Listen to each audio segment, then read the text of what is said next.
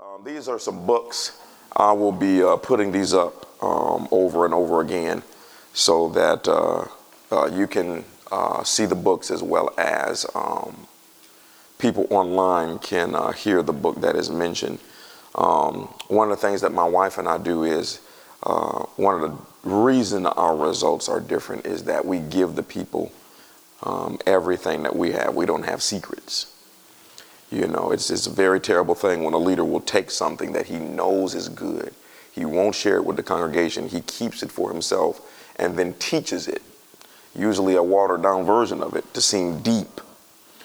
Um, and so uh, that is not right. You know, um, if Jesus found water, he takes you to the water.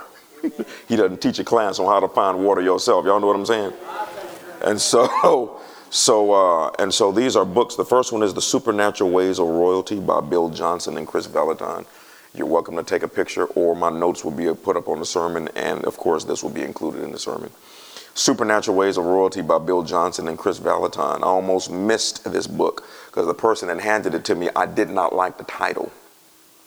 And I still don't like the title. I don't know why. It's just me acting crazy. And, uh, but it's a very, very powerful book. I personally think it's a book that every new Christian should read immediately. That should be their first book. Um, it's an excellent book. Um, and let me tell you something if you're a first time guest or you're listening online for the first time, I don't suggest poverty books. The books that I suggest are the ones that made an impact on my life. People always ask us, How did y'all get to this level? Where does this stuff come from? I'm giving you some, I'm always giving this secrets. I don't have any. You know, um, there's only one book that I won't suggest because that one is that was just way out there. It's so out that's way out there. Don't even ask me what is that book that you were talking about. That's none of your business. Not none of your none of your business. Okay, so uh, but yeah, so uh, Supernatural Ways of Royalty by Bill Johnson and Kris Vallotton. The second one is In Pursuit of Vision by David Oyedepo. That book alone will save me from tons of mistakes in the future. Tons, tons that book right there is a game changer for real. Um, in Pursuit of Vision by David Oyedepo, The Divinity Code to Understanding Your Dreams and Visions by Adam Thompson and Adrian Beale. Um, that is a book. Uh, don't if you don't know how to interpret your dreams, the last thing you should do is Google it. Because by the time you you you will be Googled. By the time you see this stuff that they come up with with these dreams, because the author of the dream um, is also the author of the interpretation. So you'll never be get, able to get the interpretation of a dream from someone that is not God's son or daughter. If they're not connected to Christ, everything they tell you will be wrong. Everything, especially when it comes to dreams and visions. So the Divinity Code to Understanding Your Dreams and Visions by Adam Thompson and Adrian Beale. And the last one is Biggie, The Power of Humility by R.T. Kendall. I mean, you know, humility is not, how many ever seen, any ever been to a humility conference? Uh, you're like, uh, if it was one, I didn't go. It is the subjects that are the most boring that bring the most manifestation in your life. And it is the ones that are the most exciting that have less impact. So the power of humility, because Bible says that God resists prideful people, but he gives more grace to those that are humble. The Bible says that Moses was the meekest man in the entire planet. The meek, I mean, no, if God calls you the meekest man on the planet, you're doing something. Okay? And so, but he was the meekest man in the entire planet. And what God said about that man is also, he said, I don't talk to the rest of the folk, even though they might be holy. I don't talk to the rest of the folk like I talk to Moses. He said, I talk to him face to face like a friend. Moses was so meek that when God got so upset, he told Moses, I have a promotion for you. I'm going to kill off the entire Jewish race and I'm going to start over with you because they have got on my nerves so bad. And when God came to him with that promotion, Moses rejected the promotion because of his meekness. He said, he did not say, Oh, this is a time for me to have a name for myself. He said, Lord, you are out of order. Go read it. He put God in check. Okay? Put God in check. He said, You are out of order. He said, If you do this out of your anger, what will the heathen say about you in the future? Okay? So the man was so meek, he even rejected a promotion that was coming from God because he knew this is going to sound crazy that God wasn't in the right mindset. You go back and read that scripture, it says, Then God repented of that thing he was going to do. How many you know that's a real relationship right there? And that's for us all. Okay? So I always wonder about that, though. I wonder if God just did that, knowing that Moses would respond that way to show us in the future how close we could be with our Heavenly Father. Just always makes me wonder, you know what I'm saying? You know how you play a game with the child and you pretend like you lose so that the child will come up? You know, so God does that same thing with us. All right, these are also, as we start this series, I think this is week two. I'm going to go by each one of these. This is the, these are the different platforms by which God speaks the Bible. Uh, we're going to talk about that today. The peace of God or spiritual impression. Uh, pastors and prophets. That's going to be interesting. Other people, small, still voice, the audible voice, angels. That's going to be a real big one. I might be on that one for two or three weeks because it is scary to see how, never mind how much the Bible talks about angels. Many of the voices that you heard was an angel, not you. You thought it was the Holy Spirit, but it actually an angel. Dreams and visions within, signs and wonders without, strange occurrences. You look up, I remember this, that before 9 11 happened, every time I would wake up, the alarm clock would say 9 11. And because we don't understand signs, the Lord, you'd be surprised what people, it was, how many you know hindsight is 2020? It was after it happened that people began to put the pieces together. Because one thing about God is if you don't understand the pieces, He'll still give them to you. It's crazy, you know. And so signs and wonders without some sometimes you see the same number. How I many you see the same pattern over and over again? You know, I have a wonderful testimony of a young lady. She's an airline stewardess, and she had a dream about an airplane crash. And, and then uh, before she went to work, she went to work out that morning and then on the television screen, there was a, some story about an air, airplane crash. And you know, how many know? Airline stewardess, I just had a dream last night. And now, and, and she, and she said, she was like, that's weird. Why would I be looking at this? Okay, and so, um, but the Lord gave the dream. These are signs. He gave the dream, then he gave, he made sure that that television program was on because uh, it would make her ultra or hypersensitive to the plane that she was on. And so, and it's interesting how we how God does things in threes. So she was sensitive that day. First flight was cool. Second flight was cool. Third flight, the plane was leaking jet fuel on the inside of the plane, and nobody believed her. She said, I'm telling y'all, that smell ain't natural. And, and they were like, no, you know, they already checked out the plane. She said, I don't care what they checked out. See, she's hypersensitive because she remembered the dream.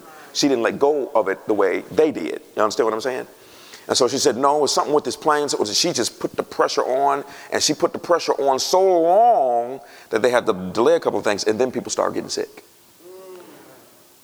because she kept no i'm telling you something wrong with this plane finally they called the mechanics and the mechanics went back there for 10 minutes. He came back 10 minutes later, doused in jet fuel.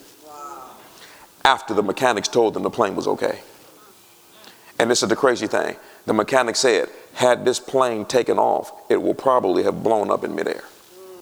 See, so there, you got to pay attention to these signs. See, the Lord gave her signs to make her hypersensitive that when she got on a plane, she wouldn't go for the rope dope, you know, like everybody else. And nothing wrong with this plane. Let me tell you something. If I smell anything on a plane, I'm looking. And see, let me tell you something, y'all. This I'm not saying it's wrong for you to do this. I'm off my message already. I'm not saying it's wrong for you to do this, but this is what I don't do. I'm not saying you're wrong if you do it, and I'm not saying it's wrong. This is what I don't do. I don't Father, I want to thank you for this flight in the name of Jesus Christ that it's going to be safe. Boom, boom, boom. That's wonderful. That's not how you do that.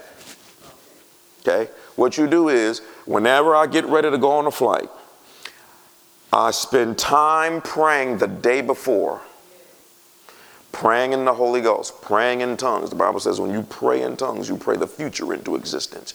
You speak mysteries going on behind the scene.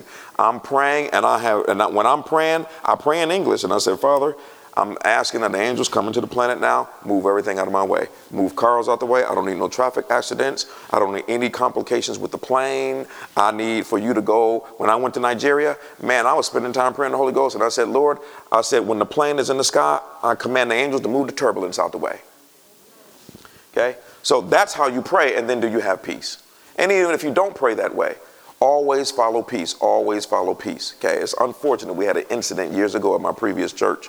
The worship leader uh, died in an airplane crash because he pressed past peace trying to get back home uh, for a, a particular event. Don't let an event end up killing you. Okay? Because how, how, how the dark side gets you is you already bought the ticket. Well, we had planned on, it's my birthday. Okay, so y'all got me. I did a whole side teaching. You know, I mean, it's, you know. Now, thank God if we ever make a mistake, you know, the worst thing that can ever happen is that you go to heaven. You know, but learn to the going past, I'm, I'm not even supposed to be teaching on that one, but I got to teach on it now for a second. But pressing past that can cause you to lose out on a contract, cause you to lose out on the right house, the right car, cause you to marry the wrong individual, cause you to end up at the wrong job, the wrong city, etc. I know a man right now, he, he didn't have peace, but everything about the house looked perfect. It was perfect. Be careful about those perfect deals. Every perfect deal on the outside might be an imperfect deal on the inside. He couldn't figure it out. And because he couldn't figure it out, everything looked perfect. He bought the house, but he knew he didn't have peace. Bought the house. After he got into the house, found out that the foundation was cracked. And this is what's deep about the Holy Spirit. I'm not supposed to be teaching this, but I'm going to go with it about, about the Holy Spirit. They will warn you but will not give you the details of the warning. They'll just tell you, leave her alone. But why, Lord? She fine. Leave her alone. But she's saved. Leave her alone. But she's speaking tongues. Leave her alone. She's been a member of the church for 20 years. Everything. Do you see her, Lord? This is the finest thing I have ever seen. Leave her alone because you thinking about now, and I'm thinking about how she gonna treat you in five years.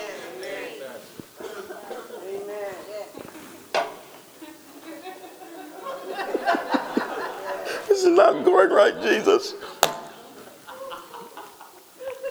Okay.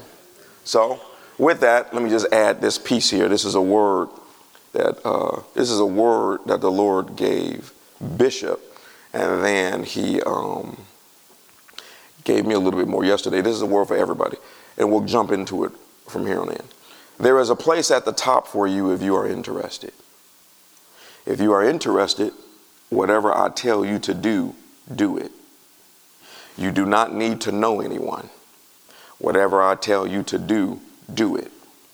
If you do, I will set you on high above all nations. You don't need any connections. Your race is irrelevant, your color immaterial, and your background unnecessary. Just constantly seek me, and when I tell you to do something, do it. When I show you something, put it to work and you will be on your way to the top. Everybody say to the top. Okay? It's a powerful word. Okay? So, you know, this whole series will really be about having a connection with God. Y'all, it's really, really crazy when your heavenly father wants you to be more successful than you want to be. And then you won't spend any time with him getting those instructions. And you might have to wait because we you know we live in a very impatient society where if the instructions don't come that day, well, I guess God is not speaking. You know, God is more interested in your character than your prosperity. Sometimes He may not speak because He wants, as the scripture says, your patience muscle to grow. You already don't spend enough time with Him, so He's enjoying it. He might want you to just stick around for a few days, a few weeks. I enjoy this. Any good father wants to spend time with his kids. A good father does. No, excuse me. So, alrighty. So we're going to talk about the Bible. Um, I'm, I'm going to do a part one probably Wednesday night. We'll do a part two. It might be a little bit deep, deeper one. Um, a lot of teachings on the Bible can be a little bit boring, but you know, uh, God, there's nothing that God created that's boring. Um, it's your boring approach to it that makes it boring. Okay, and so uh, so let's jump into this because all of the other platforms by which God speaks to you will be null and void to a degree if you don't do this first one. So it's really important for you to know these things. It is unfortunately, I will, from this point on, like we said, I will be going deeper. I will not preach regular again ever. I have to equip the body of Christ to be able to manhandle darkness when these people from atheists to the black Hebrews to everybody else and Farrakhan, all these individuals out here, when they come against you, you can't just say, well, this is just what I believe. Because a lot of people believe stuff that's wrong all the time. You got to be able to defend yourself. Because this type of corruption is out here now. The Bible says that if possible, it could fool even the very elect. So you got to be equipped to know is the Bible true and is it really God speaking to me? Number one, the Bible is not a regular book. Psalm 12, 6, the Amplified, it says, The words and promises of the Lord are pure words, like silver refined in an earthen furnace, purified seven times over. It's the first thing for you to realize about the Bible is that it is seven layers deep. Okay? Statement that uh, um, I think it was Bishop Oyedepo that made this statement. What did he say? It's a book of stories, a book of revelations, and a book of secrets. The stories are for everybody, including the heathen. The revelations are for the Christians, but the secrets are only for those that are highly committed. Okay? It's a lot of things with the Bible and, anything. All of a sudden, I'm preaching and now my ear starts itching. It's always something, isn't it? You got to keep a, I almost messed up that statement. Take a lick at it and keep on ticking, whatever the term is. I really tore it up Wednesday. Okay, so the Bible is not a regular book. Uh, secondly, uh, the Bible, uh, everything in planet Earth was created first to speak of man, which would also speak of God, because man was made in God's image. So God uses natural things around you to help you understand just how powerful this thing is in your hand. And so Ephesians 5:26, the word of God is compared to water. It says for husbands, this means love your wives just as Christ loved the church. He gave up his life for her to make her holy and clean, washed by the cleansing of God's word. So here, so in, now with each one of these, you're like, oh, hallelujah. No, in order for you to get a revelation really of what the Bible is doing when you read it, study it, meditate it, is you then have to study the property of water and everything that it does for the physical body.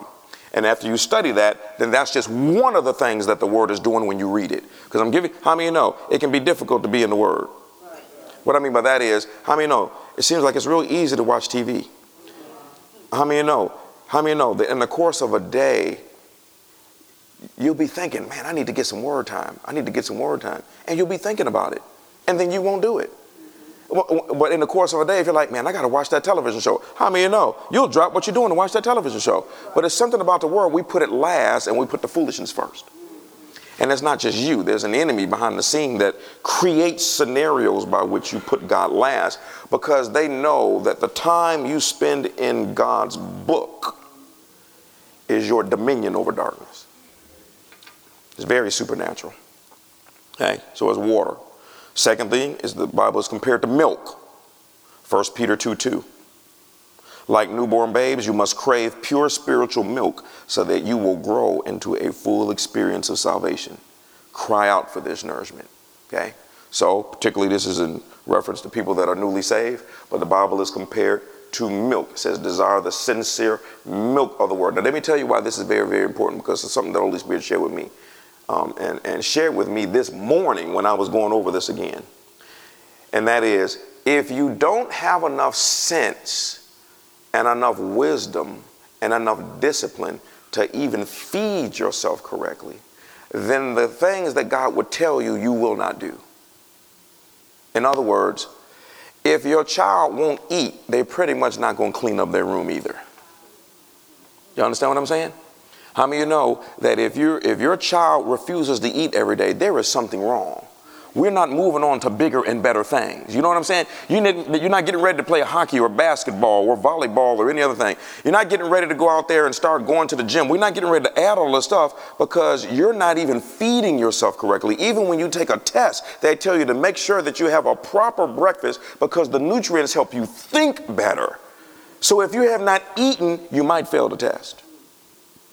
And so, in the same way, God is looking at the fact we keep telling y'all to feed yourself and drink, feed yourself and drink, feed yourself and drink. You haven't done it in a week, but you're asking me to promote you. But I can't promote you because if I promote you into that thing, it comes with warriors that you have to fight against, that you got to be spiritually strong. And right now, you're weak. I will never forget the Lord showed me a young lady. She's very bubbly.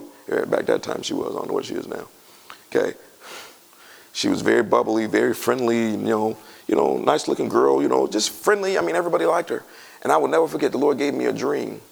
And, and in the dream, she was almost as thin as a toothpick. And the Lord said, She is spiritually malnourished. She won't eat. She was healthy on the outside, but was almost dead on the inside.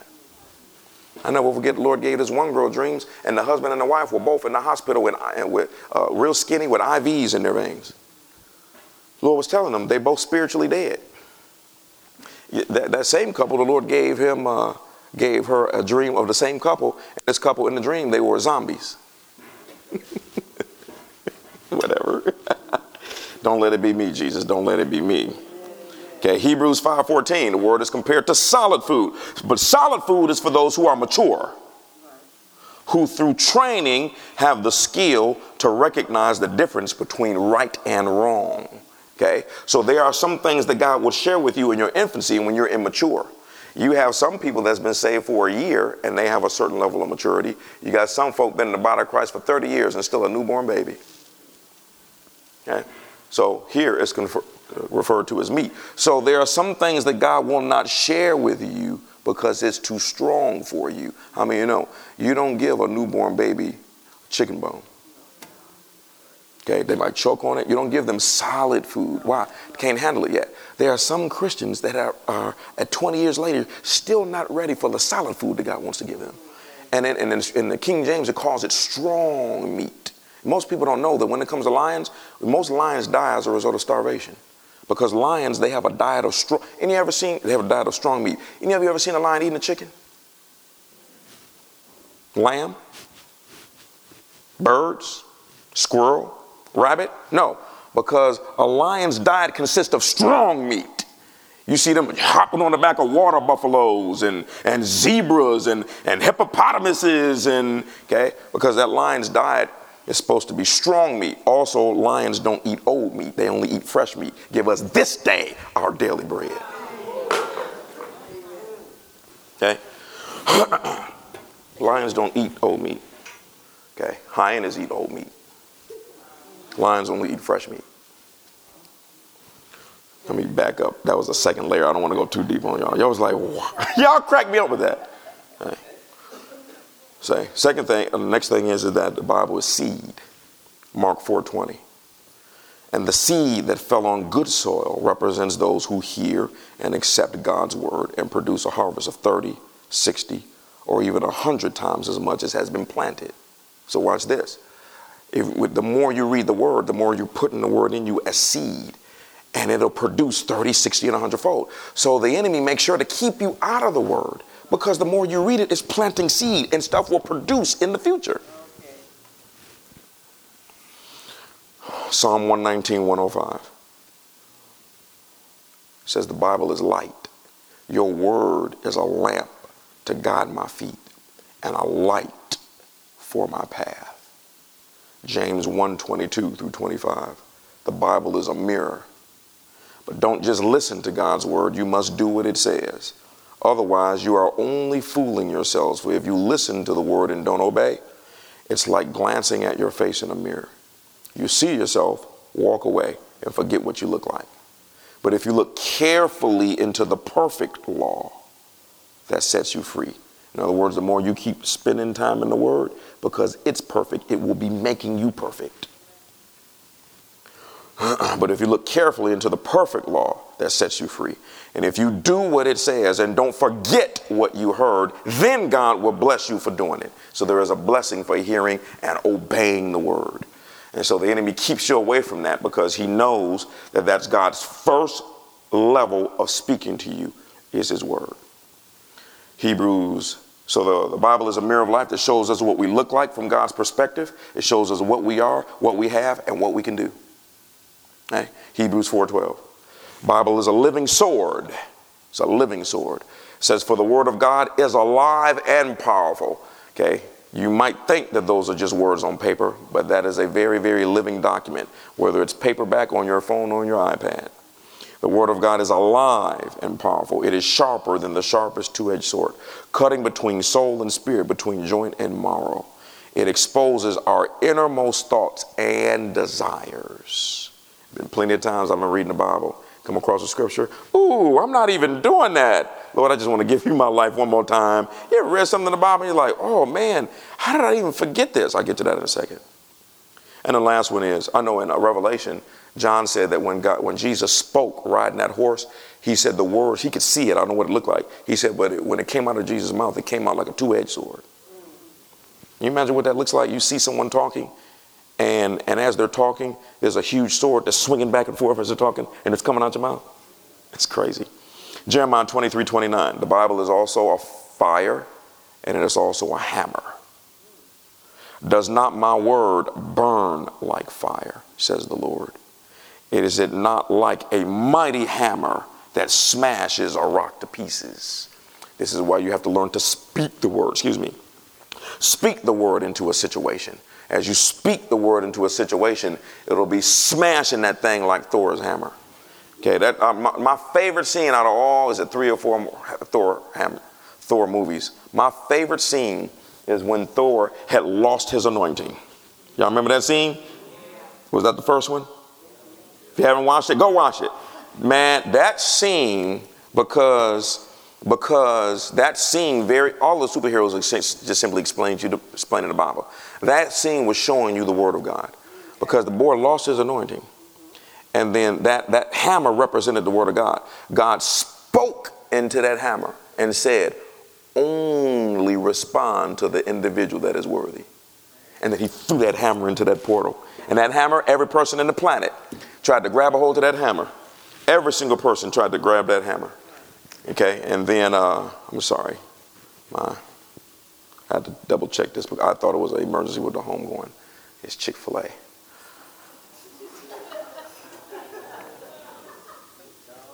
I had an order. A side note commercial had an order last week, and I put it online 10:15. We show up at 10:15. Had to wait 45 minutes for that order. So I called them on the back. So they probably just double checking with me because I called them yesterday. Hey, what's your policy? Because last week, and the manager was just apologizing profusely. I'm sorry that was not supposed to happen. I said, well, just in case I'm putting the order in, then I'm gonna call you back to see if you got the order. I called her back, got the order. I then called her this morning before I even said anything. Yeah, yeah, yeah, we got the order. We got the order. They don't want me to go up there and set it off. And see, I'm very, very kind. I just let it go. 45 minutes, she kind of messed us up. My wife, she would have owned the Chick fil A in a week. Her and Steve Stevan, ooh, God.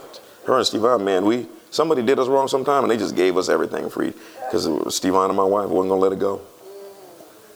They were up in there like two pit bulls. We'll burn this building down if you don't give us this food. It's a time for that, and it's a time not for that. Would you agree? You have to have the balance. usually with a married couple, one is the individual, oh, just let it go. I know that they took everything in our house, but they probably need it. It's okay that they stole our car. They've been walking for the last three years. You got that individual. Then you have the other side, which is they cheated me out of a dime. Lawsuit. so when you come together, it's supposed to balance all of that out. okay. Some people, they dog met one guy, he had like six, seven lawsuits out there. Hey man, you are not. Anybody got six, seven lawsuits, you're pretty, pretty much not gonna get any of that money. You're just looking for lawsuits. Okay, so anyway, he spoke into that hammer, and that hammer had been pre programmed by his father to only respond to an individual that was worthy. And so, in the same way, God's word is pre programmed that way. So if you look at Isaiah 29 11 through 12 in the King James, I'll read this slowly. And the vision of all is become unto you as the words of a book. He's talking about the Bible. The words of a book that is sealed, which men deliver, deliver to one that is learned or educated, saying, Read this, I pray thee. And he says, I cannot because it's sealed and the book is then delivered to him that is not learned or uneducated. Read this, I pray thee. And he says, I'm uneducated. Notice that both individuals could not open up the book because it was sealed. Okay? So God's plan for you and I is in his book, but the book is sealed off from those who fall into the category of unbeliever, educated or not. This is the reason why this scripture in 1 Corinthians 2:14, okay? But the natural man receiveth not the things of the Spirit of God, for they are foolishness unto him. Neither can he know them because they are spiritually discerned. Okay? And so, uh, Lord brought something to my attention. I used to read something back in the day, and, and I had the stupidest, most dumb, ignorant interpretation of this scripture. And when I got saved later, I was like, why in the world did I see that way? The Lord spoke to me this morning. He said, because the book was sealed to you. And anything that's sealed, you know, you, you ever, you ever uh, got the, an envelope and the envelope was closed and, and, and it's sealed. So because you can't open it, you try to hold it up to the light to try to figure out how much that check is or if it's a bill or not. okay. You hold it up to the light trying to, trying to discern what's on the inside of that. Well, that's what it is like the Bible. You're trying to figure it out, but you can't because it's sealed, it's pre programmed to be closed to individuals that don't know God. Okay? So your success is in God's plan, not your plan. God's plan is in His book. When you are saved, the seal over this book breaks, and you now have access to this book. When you get baptized in the Holy Ghost, speaking in tongues, your access becomes stronger and clearer into the book. I mean, you know, for most of you, if you can remember, your understanding of spiritual things seemed like it just jumped after you started praying in tongues. I know for me, it seemed like I had got born again a second time because when, when, you, when you get saved, the book unlocks to you. When you receive the baptism of the Holy Spirit, praying in tongues, then it gives you deeper access into what the book says because it's seven layers deep. Without praying in tongues, you can't see seven layers deep. I think I'm pretty much, I'm pretty much, I think only at three or four but it's seven. Joshua 1 8. Hey, this is more like a classroom instruction today because you need to understand the importance of studying God's book. Joshua 1 8. Study, because I wrote a lot of stuff down so I wouldn't get off track for a couple reasons. Study this book of instruction continually, not every once in a while, not just when you come to church. If you only ate one time a week, how I mean, you know? You're pretty much going to be weak. Meditate on it day and night, the same way that you eat natural food day and night. So you will be sure to obey everything written in it. Only then will you prosper and succeed in how much? All you do. God is not interested in you succeeding in most areas of life. He's not even interested in you succeeding in the areas that you only want to succeed in. He wants you to succeed in everything because you're his ambassador. Now, I know as parents, you know, we try to, you know, raise our kids a particular way because we don't want our kids embarrassing us. Okay, had the teachers looking at me like I'm crazy. Okay, so, you know, because we understand that. So, in the same way, God doesn't want you living low. He wants you to be successful in all things because you represent Him. And if you represent Him, how many know God is successful in everything? All things. Okay. But if you don't stay constantly in this book, you may possibly become successful in a couple things, but not all things. And that's the thing. There's some people, they become couple, they become successful in a couple things, but God is not interested in a couple. He's interested in all things. Okay? So I'll give you a couple examples. God's plan for your health is in this book, but you must answer the faith question before you can be healed. Matthew 9, 28 through 30. They went right into the house where he was staying, and Jesus asked them, Do you believe I can make you see? Yes, Lord, they told him, We do. Then he touched their eyes and said, Because of your faith it will happen, not because of my power, your faith. Then their eyes were opened and they could see. Jesus sternly warned them, Don't tell anyone about this. So you are healed according to your faith, not according to the size of your sickness. Always remember that we put in our mind that because the sickness is bigger, that for some reason God has to pull out extra generators in heaven, and now it's going to take more effort. No, that effort is in your mind. Okay, all sickness and disease is on the same platform to God. Okay, and only one ounce of power can destroy it. Okay, God's plan for your prosperity is found in this book, Deuteronomy 8:18. you shall remember the Lord your God, for it is He that give you power to get wealth that he may establish his covenant, which he swore unto your fathers, as it is this day. Okay? So you don't need a prophecy to walk in prosperity. You just need to understand the contents of this book. You need to understand is it God's will for me to prosper? Yes. Then how far can I go? Figuring that out. Then, if the prosperity is a covenant, I need to find out what is a covenant. Then I need to find out what are the terms of the covenant. Guess what that takes? That takes study which unfortunately a lot of people, and we've been trained in our society to be too lazy to study. Laura Harris Smith, the young lady that did the Dreams and Visions conference for us a couple of years ago, she read the Bible. I can't remember how many weeks it took. She read the Bible for eight hours a day, from beginning to end, from Genesis to Revelation, eight hours a day over one question. And is there any time when God stops talking to people? That was the only question she had. See, that's the commitment. To see, you do this with your secular education, you know, to get a degree, working in an area that you really can't stand. So you don't need to pray. And that's what's going on. People, people would rather, could you pray for me to increase? And then they get mad when it doesn't happen. So what I had to learn to start doing is I've stopped praying for people that ask me to pray unscriptural prayers. When people come to me and say, I need you to pray for me, I don't pray for them. My first question is, what do you want me to pray about? Nine times out of ten, it's not a prayer issue. You need to make a decision. I had one young lady that was a few weeks ago, and she um, she um, she wanted me to come in an agreement with her. I said, okay, well, what is it concerning?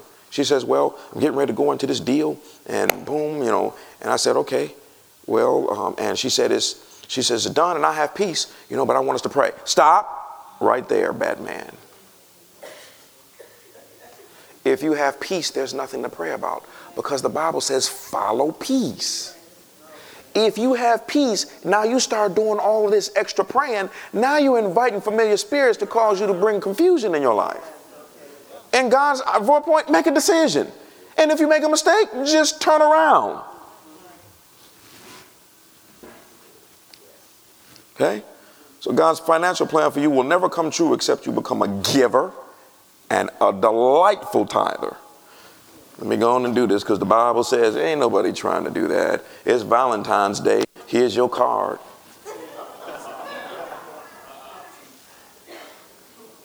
you should be rejoicing. Let me tell you something. You, I want you to think about something. God, how many know God did everything for us? So you should rejoice when God says, I need something from you. You should be happy to do something that God needs. And the tripped up part is he don't need your little tired $500. He needs you to give it up so that he can do more for you.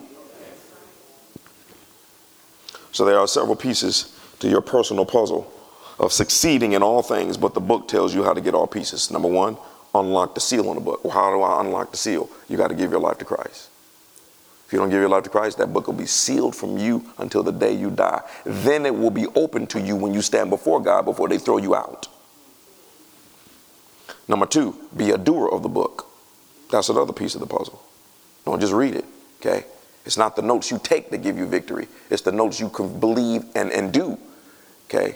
People write notes all the time. Sometimes people got a whole library. Matter of fact, they can teach sermons. People just write to be religious. I don't take notes in service like that. I listen, and if you say something impactful, oh, that's why I like YouTube and all these videos. I can't tell you how many times I'll pause something, up, stop, rewind. There are times I have rewound something 30 times. If I'm in a service, I'm listening. Uh, because the truth be told, you all, every sermon that I preach, you don't remember everything. The impartation is put on the inside of you to make you grow, but the truth be told, in every service, you remember one to three things. So I'll listen. I'm not saying you can't take notes. Don't get me wrong. Oh, let me put my pen in. here. He's looking at me. No. Take notes. I'm just saying don't just take notes to be religious. Take notes. And then what I do is I'm listening for that one thing one word from God will change your life. Okay? We're listening for that one thing that I need to know. And I put these things down on a piece of paper. When I read a book, I'm not highlighting the whole book like this is a coloring contest. As I read the book, I only underline the stuff that I know is for me. I underline the stuff that is a rebuke for me. And then when I'm finished with the book, I take everything that I underlined and circled and I put it on a document so that I can read all of those things because those are my weak areas and those are the areas I need to improve upon. Y'all got that? Ooh, this is pretty good. This is some practical stuff. Okay? Continue reading, that's the third part. Studying and meditating the book day and night, that's a piece. Pray the prayers, that's another piece. Many of people are trying to get God to talk to them, but they haven't listened or practiced what he first said in his book. Because God is very, very simple. If you are not listening to what is written, you will not listen to what is spoken. And there's too many people asking God to speak to them. And he's like, I already did. And, I, and let me tell you something about God. He does not waste words, he does not waste time, and he does not waste power. And he'll speak to you.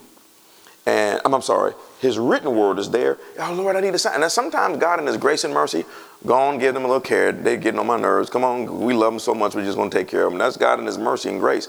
And if you get to living off of that, you'll get used to it, and then you run into a brick wall. Why isn't God answering me again? How many know when you first gave your life to Christ, everything was happening? Seemed like every prayer came to pass immediately. There's some folk in here that might be happening for you right now. Oh, it's going to stop.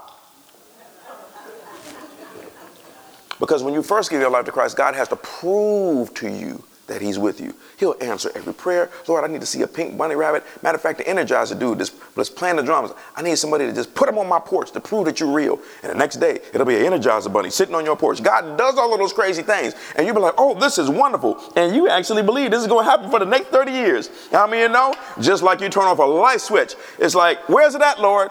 Nothing. Where's it at, Jesus? Nothing. Maybe check with the Holy Ghost. Is it him? No. Uh, angels? No. Grandmama to have coffee with Jesus every morning? No, I ain't, I ain't with you either this time. That's Lord saying, well, the carnival and the honeymoon is over. it's time for you to now start, start learning how to do your part. Amen. So we start you with milk. Amen. And what you do with milk will determine what type of meat we give you. And the meat is what you live off of. The milk is what you grow off of. Amen. Jesus. know where this stuff is coming from. Okay? God's plan for a wonderful marriage is in his book.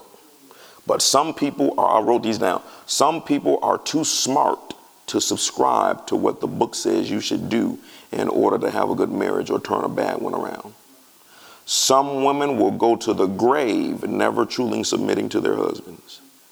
And there are some men who will never love their wives as Christ loves the church. Both have more excuses than a man in jail.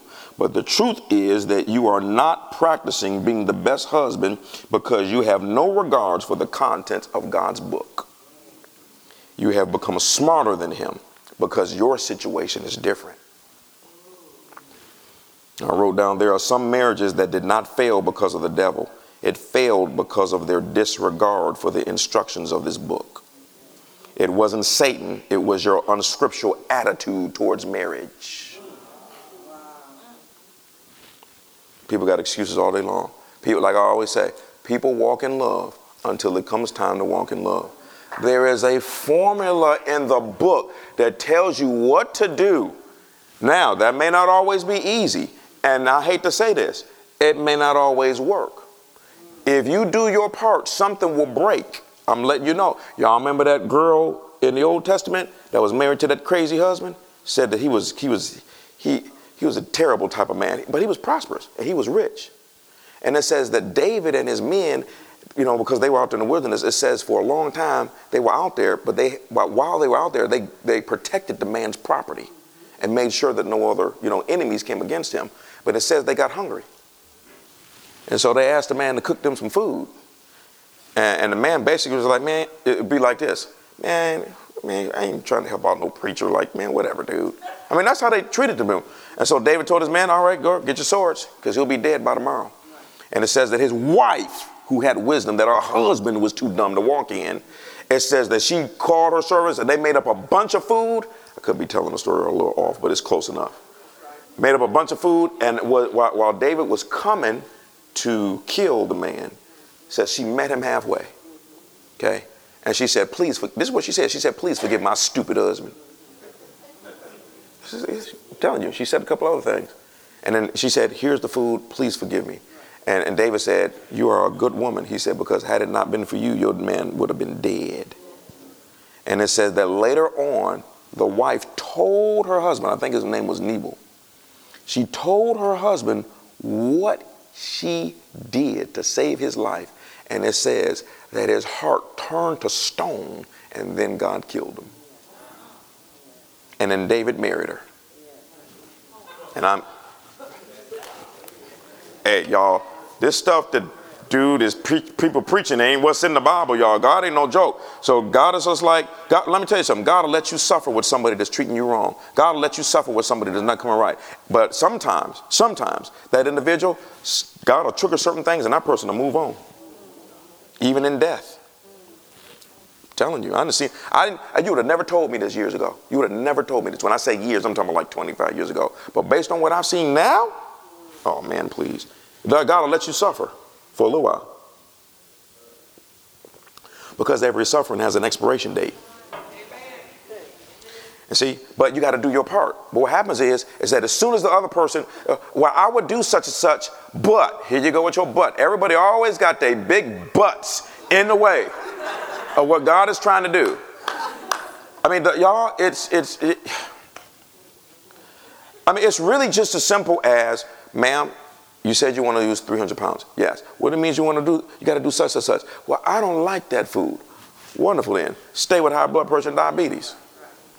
People don't want to do what's necessary because you're caught up in your feelings. And the true worth of you as a Christian is what can you do when your husband is not acting right, acting right, when your wife is not acting right, when your children are not acting right, when the finances are not acting right, when your body is not acting right. That is your worth, and that will determine what type of Christian you are because every sponge that you squeeze will always excrete what's on the inside of the pond, sponge. And you don't know what you got on the inside until you are squeezed. And for most people, when they get squeezed, no word comes out. You go to church. See? I'm, I'm, I'm, yeah. I'm not, this is not beat them up on this beat them up Sunday or Saturday. You know what I'm saying? But I, how many know? I, let me tell you, I'm the type of indiv- I'm the type of individual that I want to know what I'm doing wrong. I want to know. I don't have time for running my head up against the wall. I don't have time for crashing my car over and over again. I don't have time. I need to know what I'm doing wrong because I want to live the good life on this side and the other. Now, some people, they are too callous in regards to hearing what they're doing wrong. They'll fight you tooth and nail. Hey.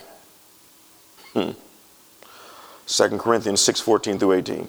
Be not unequally yoked together with unbelievers, for what fellowship has righteousness with unrighteousness? What communion has light with darkness? What concord with Christ has Christ with Belial? Look at the comparison between the sinner and the saint. What part hath he with an, that believeth with an infidel? what agreement at the temple of God with idols? For you, not them, you are the temple of the living God, as God has said. I will dwell in them and walk in them. I'll be their God, and they shall be my people. Wherefore, come out from among them and be separate, saith the Lord. Touch not the unclean things, and I will receive you that's the promise. See, if you're fooling around with unclean things, then you wonder why God is not speaking to you because you're trying to pull him into your mess. What vomit is to you is what sin is to God. That's why sin is compared to a dog that eats his own vomit. It says, Touch not the unclean, thing, and I will receive you. And I will be a father unto you, and you shall be my sons and daughters, says the Lord Almighty. This is God's first command to you as a single person. What type of commands come to you in the future will depend on if you adhere to this one instruction in this book. I can, you know, one of, one of the hardest things that I have to deal with is people that just won't listen. You got to tell them the same old thing over, and they just won't listen. Men and women, I cannot tell you. I'm going to say this again. I'm going to start with the single ladies first. Protect yourself from men that want to have sex with you and you are not married.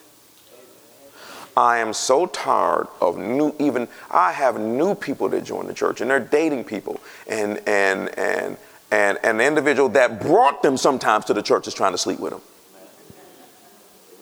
Now, this is a side note, okay? I'm just using this how you have to be very careful. Don't pay attention to people. When you're new, even when you, I don't care what church you're at, okay? Where the sons of God are, so the sons of Satan will be also. Okay? So don't, don't pay attention. God, devil follows you around. He's doing all type of stuff. You know, now this is not private information. I'm just showing you how deep this can go. This is not private information. Y'all ready? Now, I want you to think negative for this person because I believe they've repented. At least, I think they did. But, but I'm sure y'all, I don't know if I should do this. I'm going to go ahead and say it. You know what? I just got to be careful more and more. I'm doing a really good job. But it's public because I'm, I'm, I don't want y'all to turn. I don't want the Lord accusing me. Watch this. I don't want this is I don't want the Lord to tell me your congregation members start talking about other preachers. And they did it because of you. That's why I had to be careful. Okay. He said, What? He said, don't say it. Well, it's not we really talking to, never mind, let me just go back over here. Gotta trust. Yes. Oh, I'll put it this way. I know of a situation.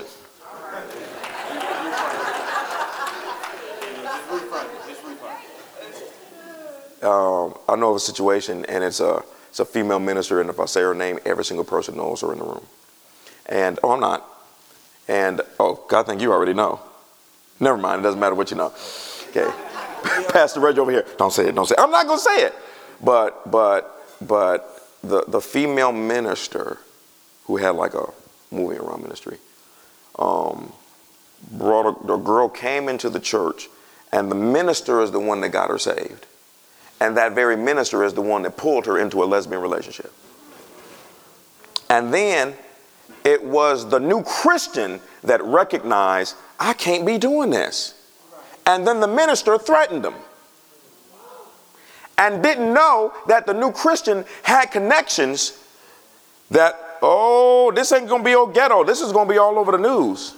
I got pulled into that counseling appointment.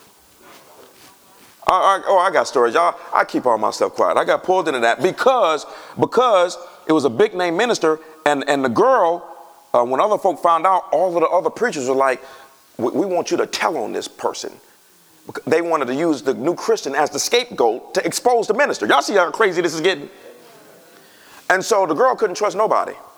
And then there's a girl that's a member of this church that knew this girl. And she says, Oh, I got one guy you can trust. he ain't gonna be the typical preacher. He might come over here in some sandals and a beach hat, but he's the truth. And there was a mansion too. I went over there, stopped by, and got myself some Thai food. I don't care, folk. If I'm hungry, I'm hungry. Especially if I had to drive to you, I'm buying whatever, dry, eating whatever I want. And I stopped and, and I went over there, and it was a mansion for sure. Had a female Alfred, uh, Alfred answering the door. Took my little Thai food and put it on some fancy china, and I'm sitting there waiting, and a girl came in, and and so I had to explain to this girl, first of all, everybody is using you as a pawn. Everybody. Everybody. I said, don't listen to those raggedy dudes. And I said, and don't listen to her. Okay. And and I mean, I saw when I saw the evidence, the girl had pictures and everything. I said, I don't need to see no pictures of y'all laying up in the bed together, please. And what? I mean, no wisdom, brothers. I didn't go over there by myself. Okay. How much Holy Ghost you got coming? This girl on a scale of ten was a ten, and when she was a dancer in the world. So you don't go over there. I don't care how much Holy Ghost you got. Take somebody with you and shun the very appearance. Amen. On top of that, I don't know who this individual. You might be trying to set me up. Have Lorana burning your house down. Because Lorana know me, she don't play that. I don't play that at all. If y'all ever hear a woman accusing me of anything, you can online yourself. We ain't even see the evidence. She lying. I don't have nothing. That's why my wife has access to everything. In my phone, I got passwords that came from her. I can't even get into my own stuff. If my wife has my if my wife is going through my phone, I don't question her why you're going through my phone. I don't have nothing to hide. If my wife opens up my wallet, I don't question her why she's going through my wallet. I'm assuming she's looking for money. I don't have anything to hide. And when you don't have anything to hide, you don't have a problem if your wife has your phone. Oh Lord Jesus, how do we even get over there? Lord, I think Jesus is coming back tomorrow at two o'clock. It's called being one. You think the Holy Ghost got any secrets that he's keeping from Jesus? And listen, there's submission in that Trinity. That's why Jesus said, I'll only do and say what my Father tells me. He said, when the Holy Ghost comes, he will never speak of himself. He will only do and say what I tell him. There is submission there and no secrets. It is perfect unity, perfect submission, and perfect love. The enemy works with secrets. Uh oh, everybody say amen. amen. Matter of fact, let's say ouch. Help me, Jesus. Call the hospital. I'm just saying, look, if you want to come up, you got to come up. the Lord sees everything. Yeah, he sees everything. And, and, and when he sees you doing these things, you know, bam, you know, and it's funny, as transparent as I am with my wife, my wife will walk in the room, and if it just happens to be a lady on the screen, it could be anything. Who is that? Still got to get used to that. I mean, I'm used to that. I still got to hear it all the time. Who are you talking to? I just answer the question. Right. I'm talking to such and such such. I don't have nothing to hide. Right. You hide stuff from your spouse, God will hide stuff from you.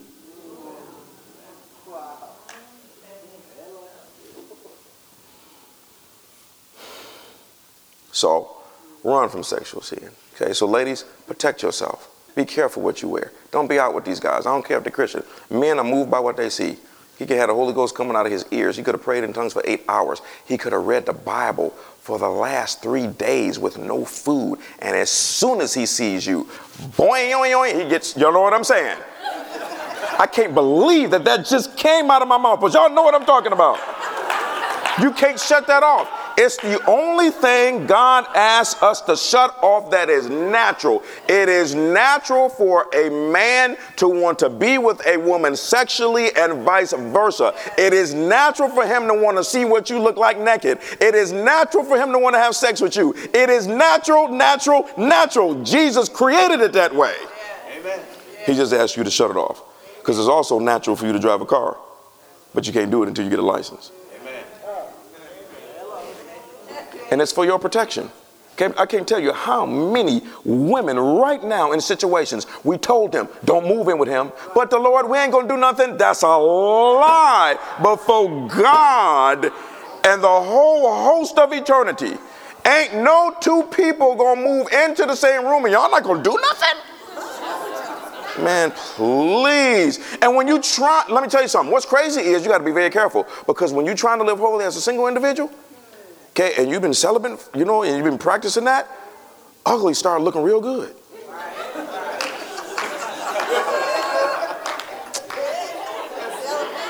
Whatever. any, uh, any, never mind. Hey, when in my in my night, because I wasn't sleeping around like that, but in my nightclub days, you know, I, you know, you meet this girl in the club and you take her out the next day is your sister home? Because you can't be the one I asked the phone number from. No, it's me. Oh, Lord, this one girl.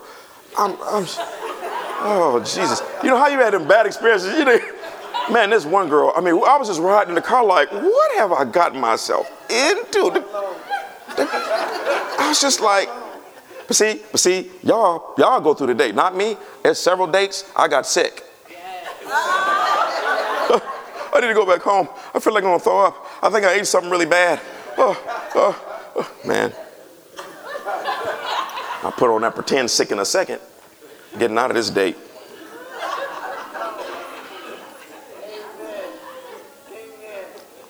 So, your disregard for the context of God's book is the main reason for frustrations and confusion.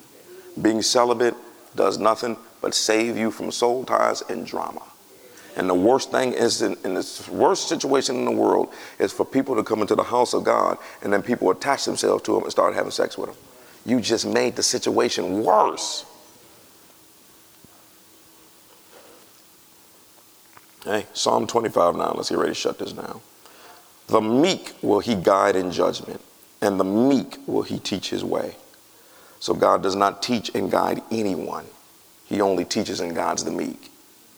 So sometimes you are not hearing. Everything starts with the contents of this book. He told you to meditate it on a regular basis, day and night. You should be studying it like you are the only Christian. Can you imagine when God gives you something that's everything and you won't spend any time with it? I mean, it's a book of food, it's a book of water, it's a mirror, it's light, it's a sword, it's a hammer, it's seed, I mean, it's God Himself on paper. Y'all, that's a lot of power in a document. Y'all know what I'm saying? But then the enemy tricks us out of it's not that deep.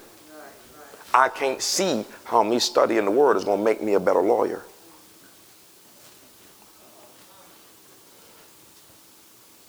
The higher your education, the more meekness is required because the Bible says that knowledge puffeth up.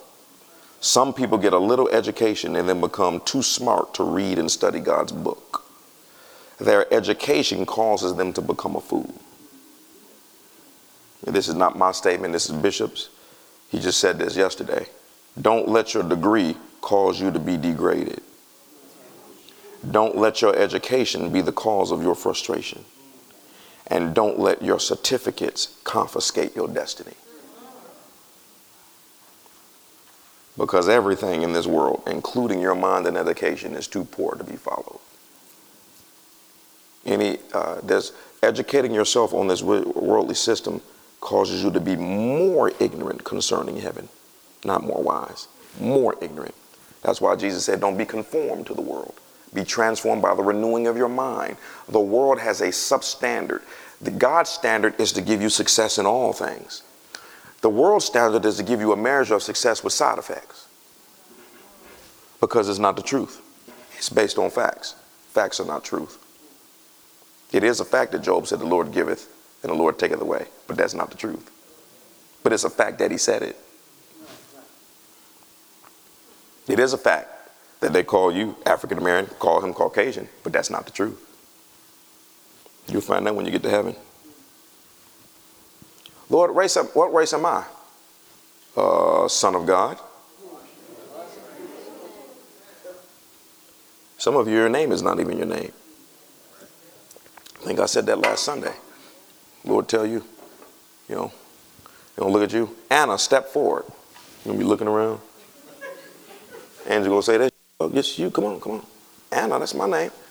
My name is Felicia. Wrong. Your name is Anna. Your parents didn't listen to us when we told them to name you Anna. They thought Felicia was cooler.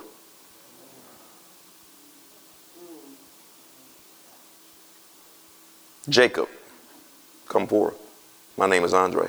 No, it's not. We told your parents to name you Jacob, but they were more comfortable with Andre because that was your daddy's name.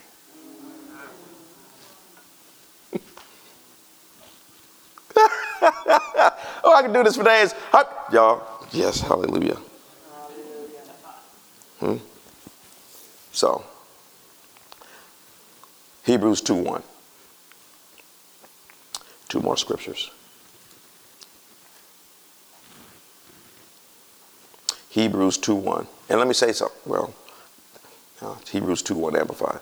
Since all this is true, we ought to pay more closer attention than ever to the truths that we have heard, lest in any way we drift past them and let them slip away. One of the main reasons why the Bible says to do this day and night, you see me drinking water. How many of you know you cannot go to Kroger or Walmart or Publix, get a gallon of water, drink the whole gallon, and it stays in your system for the next 20 years. Now, blood does that, but not water. Water is always slipping out. It's always coming out through your nostrils, coming out through your mouth, comes out through your pores. It's always coming out. So you have to keep yourself hydrated in order to live a healthy life. It's the same thing with the word. When you're putting the word in you, it's always leaking out. It's always being drained out as a result of what you've been, what you're dealing with at home, on your job, just the society. You know what? You can be at the gym. You know, my previous pastor, he taught the men to do something called the holy turn, particularly if you're married. Now, if you're a single man, you can look at the woman a little bit more because you need to be looking. Bible says he's the father of the wife, findeth good things. You be looking. But the married brothers, we can't be looking like that. Okay? You know, if I have a Ferrari, it's fine that a Corvette pulled next to me. I can find, oh, nice Corvette. Don't mean I'm supposed to buy one. Y'all know what I'm saying? So you taught us the holy turn. You know, you're on aisle six at the grocery store. Ooh, she's fine. Turn the other way, walk. okay? Can't remember my point with that. Oh, so, so watch this. So for a man that's trying to walk in holiness, when you see these girls out here that's dressed like they just came from the strip club, that just looking at it, it begins to pull holiness out of you. Okay, I mean, it's deep.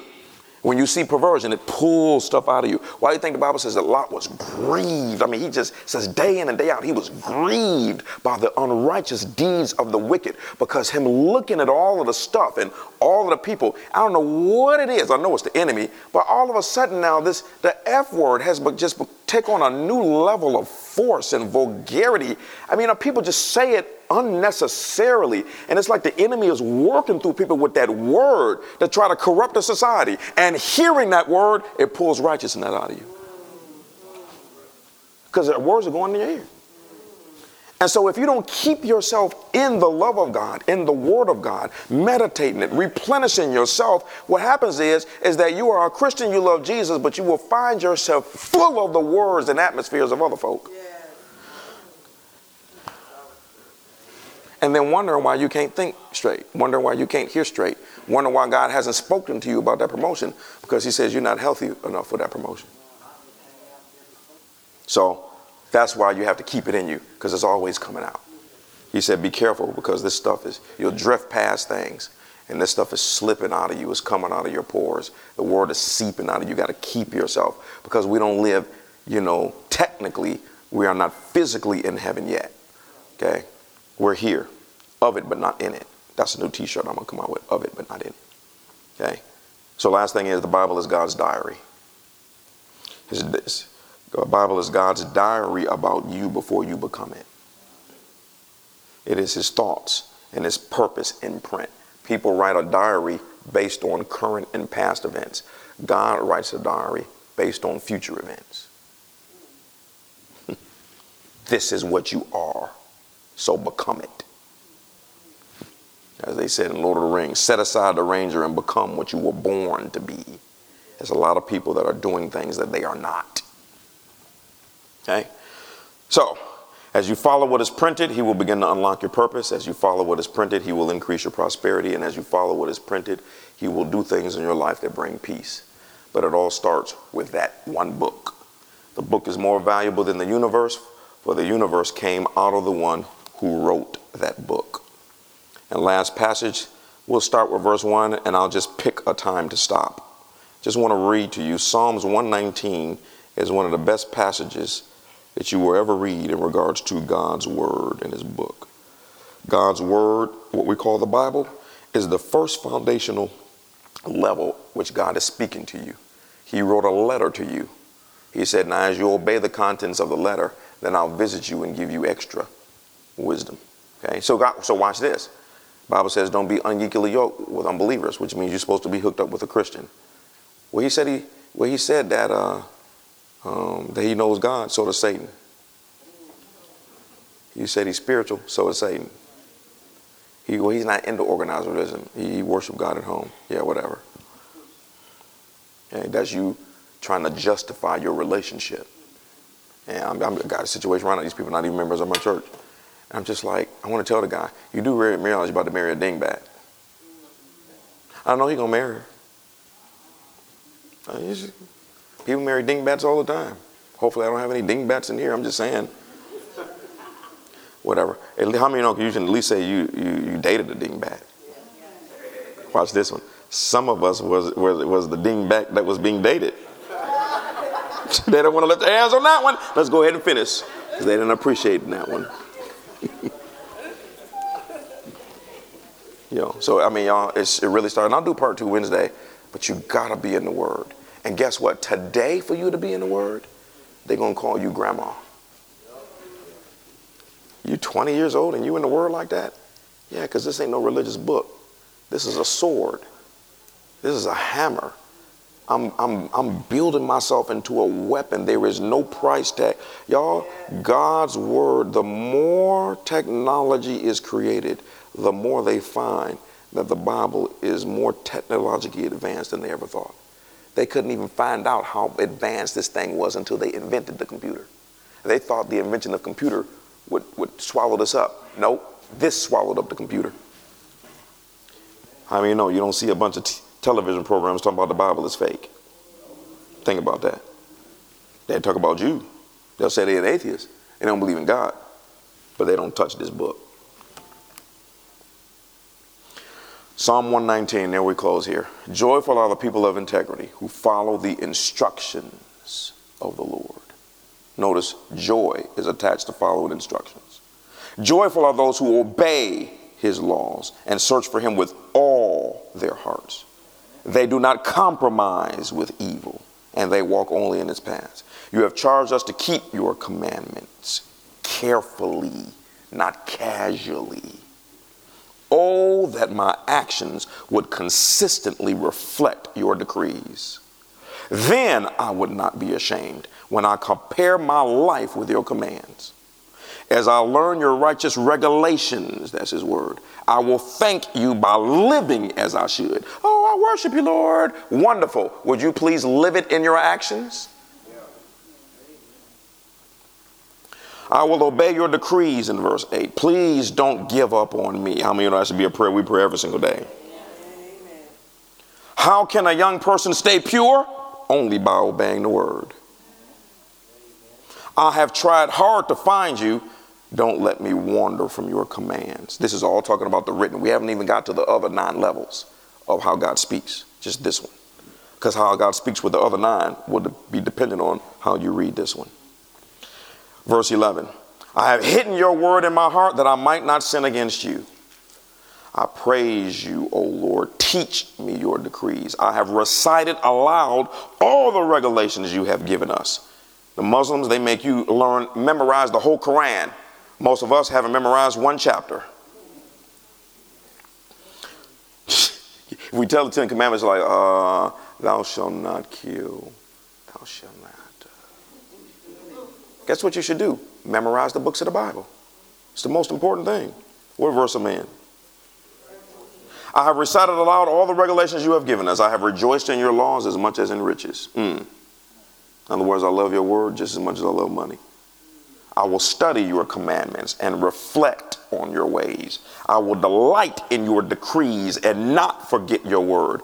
Be good to your servant that I may live and obey your word. Open my eyes to see the wonderful truths in your instructions. I am only a foreigner in the land. Don't hide your commands from me. I am always overwhelmed with a desire for your regulations.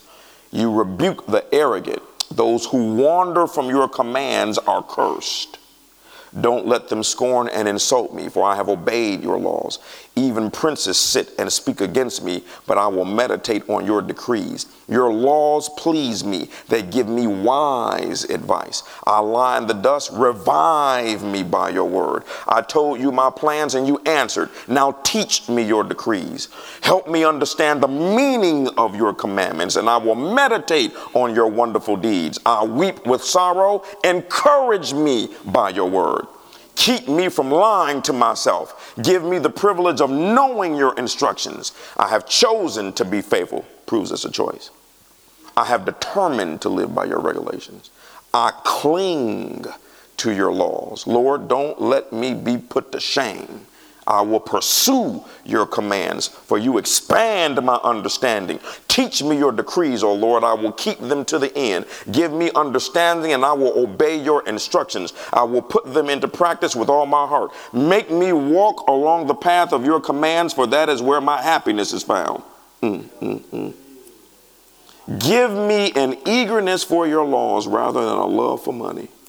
Turn my eyes from worthless things and give me life through your word. Reassure me of your promise made to those who fear you. Help me abandon my shameful ways, for your regulations are good. I long to obey your commandments. Renew my life with your goodness. Lord, give me your unfailing love, the salvation that you promised me then I can answer those who taunt me, for I trust in your word. Do not snatch your word of truth from me, for your regulations are my only hope. I will keep on obeying your instructions forever and ever. I will walk in freedom, for I have devoted myself to your commandments. I will speak to kings about your laws, and I will not be ashamed. How I delight in your commands, how I love them. I honor and love your commands. I meditate on your decrees. Remember, your promise to me is my only hope. Your promise revives me. It comforts me in all my troubles. The proud hold me in utter contempt, but I do not turn away from your instructions. I meditate meditate on your age old regulations. O oh Lord, they comfort me. I became furious with the wicked because they reject your instructions. Your decrees have been the theme of my songs wherever I have lived. I reflect at night on who you are, O Lord, therefore I obey. This is how I spend my life, obeying your commandments. Lord, you are mine. I promise to obey your words. With all my heart, I want your blessings. Be merciful as you promise. You know, I just realized I need to be preaching this and saying this of myself every day. I pondered the direction of my life and I turned to follow your laws. I will hurry without delay to obey your commands. Wow. Evil people try to drag me into sin, but I am firmly anchored to your instructions. I rise at midnight to thank you for your just regulations. I am a friend to anyone who fears you, anyone who obeys your commandments. O oh Lord, your unfailing love fills the earth. Teach me your decrees. You have done many good things for me, Lord, just as you promised. I believe in your commands. Now teach me good judgment and knowledge. I used to wander off until you disciplined me, but now I closely follow your word. You are good and do only good. Teach me your decrees. Arrogant people smear me with lies, but in truth I obey your commands with all my heart. Their hearts are dull and stupid, but I delight in your instructions. I'm almost done. I'm going to jump off here someplace. My suffering was good for me, for it taught me to pay attention to your decrees. Mm, mm, mm. That's a whole teaching all by itself. Your instructions are more valuable to me than a millions in gold and silver. When the word becomes more valuable than money, then God will give you an abundance of money. You made me, you created me. Now give me the sense to follow your commands. May all who fear you find me in a cause for joy, for I have put my hope in your word. I know, O Lord, that your regulations are fair you disciplined me because I needed it. Now let your unfailing love comfort me, just as you promised me, your servant. Surround me with your tender mercy so I may live, for your instructions are my delight. Bring disgrace upon the arrogant people who lied about me. Meanwhile, I will concentrate on your commandments. I'll let you handle the light work. Almost, mm, Jesus. Let me be united with all who fear you, who, uh, with those who know your laws. May I be blameless in keeping your decrees, then I will never be ashamed. Mm. I am worn out waiting for your rescue, but I have put my hope in your word. My eyes are straining to see your promises come true. When will you comfort me? I'm shriveled like a wineskin in the smoke, but I have not forgotten to obey your decrees. How long must I wait? I'm going to stop there. The whole chapter is like that. Let me see. That was, I stopped at 84.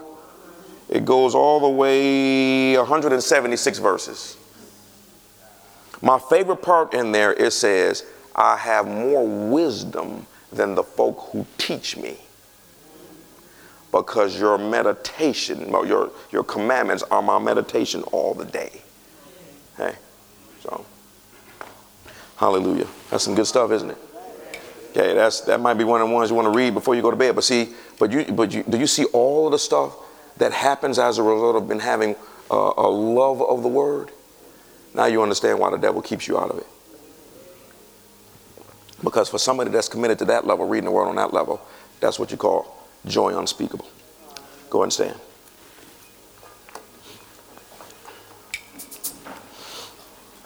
I pushed the envelope a little bit. Tried to, uh, supposed to be done at 11, but that was good. So, that's part one. I'm gonna do part two this Wednesday. If you all can't make it, just listen to it online.